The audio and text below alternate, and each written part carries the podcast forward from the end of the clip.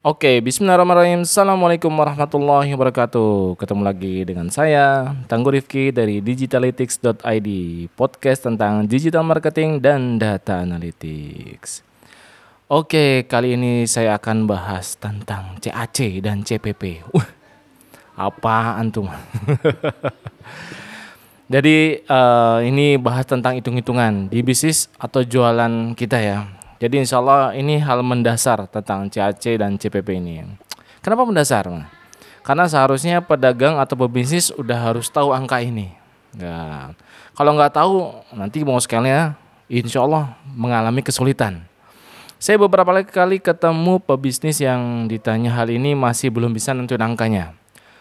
Jelas, uh, jadi kalau saya tanya berapa CAC, berapa CPP-nya mas? Uh, berapa ya? Ya alhamdulillah untung aja. Jadi uh, ya jawaban-jawaban seperti itu uh, kadang sering kali saya dapat ya. Jadi uh, eh, CAC dan CPP ini angkanya juga bersifatnya dinamis. Tapi tahu angkanya menjadi suatu kewajiban uh, untuk kita sebagai pebisnis atau pedagang. Jadi uh, apaan sih mas CAC dan CPP itu? Nah pertama CAC itu uh, kalau googling udah wis banyak lah banyak yang jelasin juga tentang CAC jadi cost acquisition customer ya CAC jadi berapa costnya yang didapat saat kita mengakuisisi customer. Jadi hitungannya per customer. Artinya dia baru menjadi lead atau masuk ke database kita. Nah, ini saya terbiasa ngitungin nanti dari biaya campaign atau marketing ya. Jadi contoh Misalnya kita spend 100 ribu dan kita berhasil mendatangkan customer 10 orang. Nah, ini berarti biaya marketing untuk mendatangkan user ke bisnis kita itu 100 ribu dibagi 10. Jadi artinya cost kita adalah 10 ribu per user. Jadi kita dapat cost 10 ribu per user. Pertanyaan adalah murah atau enggak nih mas? Tergantung ya tergantung model dan jenis bisnis masing-masing. Nah, itu dia. Jadi kalau perihal murah itu ya tergantung juga. Ya enggak juga ya. sepuluh ribu murah enggak? Ya tergantung. Kalau bisnisnya properti insya Allah murah tuh ya segini banyak.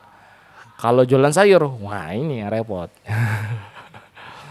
Jadi kalau kita mainan FB Ads dan masuk ke WA sok biasa nama disebut CPL atau CPR nih. Cost per lead atau cost per resultnya berapa? Nah, angka ini nih yang suka muncul. Jadi kita tahu angka ini kalau keluar CPL-nya berapa, CPR-nya berapa gitu. Kalau nggak pakai iklan gimana mas cara ngitungnya? Nah, tinggal hitung aja berapa customer yang datang ke bisnis Anda dan hitung effort dan biaya yang sudah dikeluarkan berapa. Anggap aja angkanya segini. Contoh Anda, eh, contoh ya, enggak, contohnya begini. Contoh Anda mainan organik pakai IG atau Facebook. Contohnya kos karyawan Anda itu satu bulan total adalah 10 juta misalnya ya. Nah Anda bisa mendatangkan 1000 lead di bulan itu. Nah, berarti kos untuk ngedatengin 1000 lead ini adalah 10 ribu per leadnya. Betul nggak? Coba. 10 juta dibagi 1000. Ya betul ya. Jadi satu bulan saya bisa mendatangkan 1000 lead dengan uh, kos tadi ya 10 juta 1000 lead. Berarti 10 juta dibagi 1000 artinya saya mendapatkan kos per akuisisi per customernya itu adalah 10.000 jadi CAC Anda bisa dihitung seperti ini. Simple insya Allah. Jadi kalau uh, pastikan angka ini selalu ada di keseharian. Perubahannya bisa divisualisasikan minimal minimal daily lah kalau nggak bisa real time jadi uh, kita tahu cost datangin lead itu berapa. Cost per berapa. Kalau daily nggak bisa eh kalau real time nggak bisa ya daily. Daily nggak bisa ya berarti weekly. Kalau weekly nggak bisa ya bulanan. Minimal bulanan udah pasti kita lah. Dapat costnya berapa bulan ini untuk datangin customer kita. Campaignnya sudah jalan berapa banyak nih budgetnya effortnya seperti apa costnya udah ngeluarin berapa nih marketing biasanya hubungannya CAC ini dengan budget marketing ya. Jadi tim marketing ini mendatangin customer berapa karena uh, goalnya adalah ngedatengin customer untuk akuisisi. Nah sekarang itu CPP. Apa nih mas CPP? Nah, saya biasa sebut dengan cost per purchase. Jadi berapa cost yang didapat saat user ini, nah user yang tadi datang itu, lihat itu, sampai dengan melakukan purchase. Makanya biasanya saya selalu menanyakan margin per produk kalau lagi ketemu orang nih, atau teman atau klien ya. Karena kalau udah dapat marginnya, jadi simple ngitungnya dan mudah untuk scale campaign-nya. Maksudnya gimana nih Mas Tangguh? Nah, dapat margin untuk scale campaign. Oke, misal gini, saya kasih contoh. Insya Allah dengan contoh lebih mudah ya. Misal Anda punya margin 100 ribu per produk. Jadi Anda misalkan jualan harga produknya 200 ribu. Nah, besok ada margin di dalam 200 ribu itu ada 100 ribu. Misalkan Anda jualan hijab ya, baju lah, gamis set. Marginnya 100 ribu per satu setnya itu. Jadi margin ini keuntungan di, uh, jadi margin ini keuntungan di luar HPP. Misalkan dari HPP uh, eh, produk saya mendapat margin 100 ribu ya. Misal kita menjalankan campaign dengan cost 10 juta yang tadi dan mendatangkan 1000 lead, uh, 1000 lead tadi ya, berarti kita kan cost per akuisisinya ada tadi 10 ribu.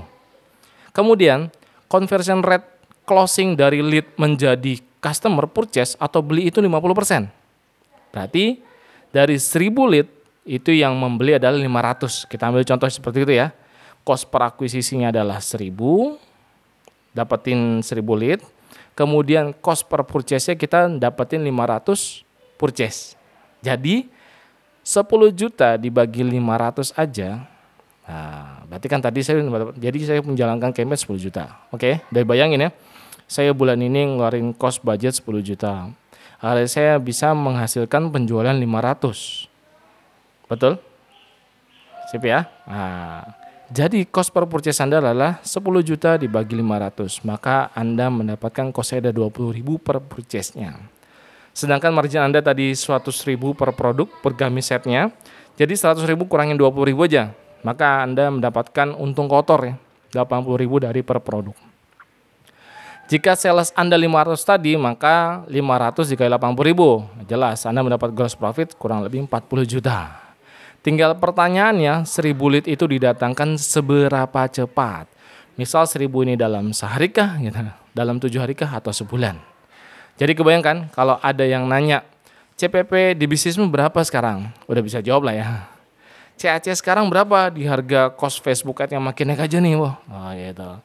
Udah bisa jawab insya Allah. Jadi uh, dengan ini harga hitungan mudah-mudah biasanya pemain dropshipper atau reseller atau agen sudah ngeliat, oh saya punya margin produk 100 ribu saya punya karyawan hitungannya segini fixnya karyawan segini akhirnya saya punya margin di luar di luar yang kurang di, dikurangin dengan fix oh ternyata margin saya jadi 60 ribu. Berarti ya 60 ribu ini yang diotak atik. Nyata saya bisa mendatangkan campaign uh, menjalankan campaign dan mendatangkan user dan mendapatkan purchase. Nyata saya dari 60 ribu costnya 50 ribu cuman saya dapat 10 ribu doang nih. Ya monggo. Teman-teman bisa balik lagi ke bisnisnya mau dilanjut atau enggak nih dapat 10 ribu doang gitu. Siap kan kalau ditanya misalkan kira-kira bisnisnya mau di scale nggak? Misalkan dapat contoh yang seperti tadi misalkan 40 juta tadi ya. Misalkan dapat spend 10 juta datengin 1000 lead kemudian closing 500 kira-kira mau di scale nggak? Rata-rata jawabannya mau banget lah. Apalagi bisa dapat daily gitu kan 500 closing 500 closing. Wah gurih ya. Tapi kalau saya boleh suggest nih saya sendiri dari pribadi ya ini sedikit subjektif lihat model bisnismu nah gitu kan misalkan bisnis anda dropshipper ya enak-enak aja nggak mikirin brand dan lain-lain main keluarin aja produk gitu kan jual habis gitu nanti ganti lagi gitu habis itu riset lagi produk gitu. Nah, jadi nanti kalau mau scale pertanyaannya balik lagi di fase mana bisnis Anda. Udah siap di scale atau belum? Saya lihat ada saya lihat ada yang kecepatan nge-scale-nya gitu ya. Cepat juga turunnya gitu. ada case seperti itu. Jadi kalau saya boleh saja percantik lagi atau ngatur pertumbuhan bisnisnya segala sesuatu yang nggak pas pada waktu dan tempatnya biasanya kurang baik juga gitu ya. Maka carilah waktu dan tempat yang pas biar nanti pas di scale kalau full profit kita tahu ritmenya oh pertumbuhannya seperti ini gitu kan. Market reach-nya bertumbuh atau enggak. Jadi uh, saat kita mau scale tidak melulu tentang profit profit profit ya. Ada yang di scale tuh imbas dari market reach-nya, brand kita seperti apa, lihatnya seperti itu. Semakin bagus enggak di mata customer dan lain-lainnya. Oke, itu aja uh, penjelasan saya tentang CAC dan CPP ya. Terima kasih. Stay safe di masa COVID-19 ini ya. Di rumah aja, tetap produktif, bikin sesuatu. Assalamualaikum warahmatullahi wabarakatuh.